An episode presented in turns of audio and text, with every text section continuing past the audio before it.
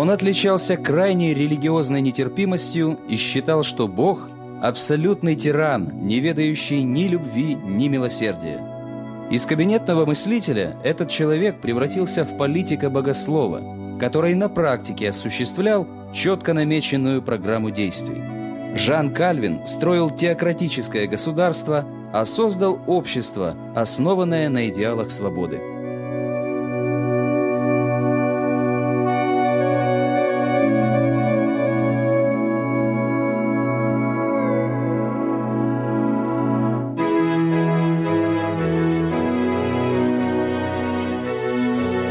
Жан Кальвин родился в 1509 году во французском городе Нуайоне в семье прокурора.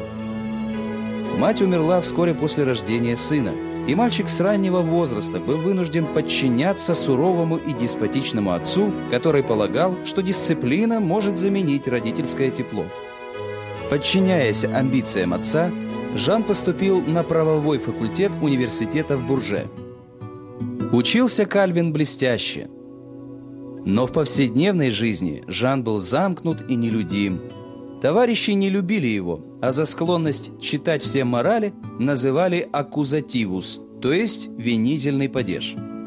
После смерти отца, который не позволял сыну самостоятельно принимать какие-либо решения, 24-летний юноша получил возможность самому строить свою жизнь и решил заняться богословием.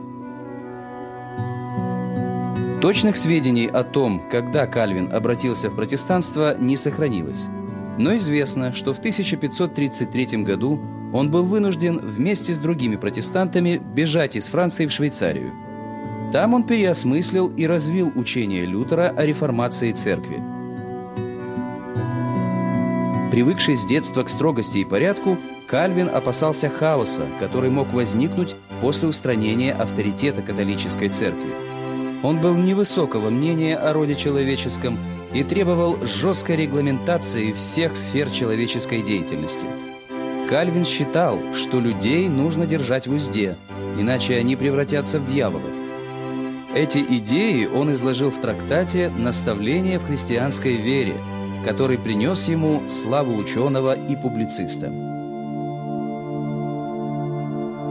Путешествуя по Европе, Кальвин в 1536 году остановился в Женеве, где познакомился с Гийомом Форелем, протестантским проповедником. Форель уговорил ученого задержаться в Женеве.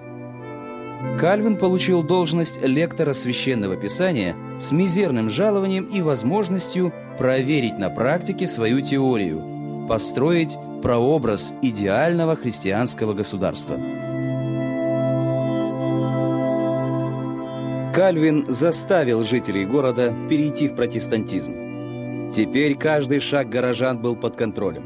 Все, от первого крика новорожденного до последнего вздоха умирающего, было расписано. Какие имена давать при крещении, как справлять свадьбы и устраивать похороны. Не дозволялось стричься по моде, лакомиться вкусной едой, громко разговаривать.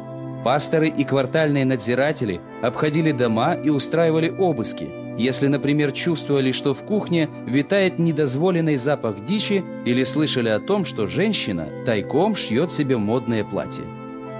В своем неистовом фанатизме Кальвин перешел все допустимые границы и в 1538 году решением городского совета Кальвин и Форель были изгнаны из города.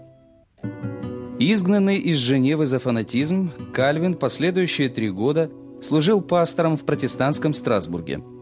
В 31 год Кальвин женился на Эделетте де Бюр, вдове обращенного им баптиста. Трое детей Кальвина умерли в младенчестве. Тем временем в Женеве начались беспорядки. Напуганные женевцы восстановили все ранее принятые Кальвином законы и в 1541 году обратились к нему с просьбой вернуться. Свое возвращение в Женеву Кальвин рассматривал как Божью волю. В возрасте 34 лет Жан Кальвин становится отцом новой церкви и делает ее независимой от городских властей. Хотя он сам занимал скромный пост советника правительства, его влияние на повседневные дела Женевы было огромным – Принимаемые по настоянию Кальвина законы делали из Женевы прообраз Града Божьего, цитадели протестантизма. Недаром единомышленники Кальвина прозвали его «Женевским папой». Опираясь на собственный опыт, Кальвин призывал раскрывать свои способности. Истинное служение Богу он видел в труде, а собственность рассматривал как Божий дар. Будучи аскетом, Кальвин и от своих сторонников требовал умеренности и аскетизма. Авторитет Кальвина в вопросах религии стал непререкаемым. Он работал по 20 часов в сутки, не заботясь о своем здоровье. На увещевание друзей, просивших Жана поберечь себя, он отвечал «Я хочу, чтобы Бог, когда пошлет за мной, застал меня за работой».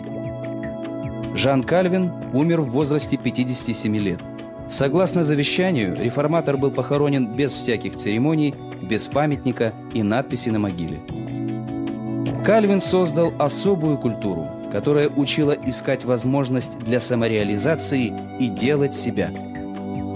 Можно без преувеличения сказать, что современный западный человек – это творение Кальвина. Человек, способный выбирать между добром и злом и смело смотреть в завтрашний день.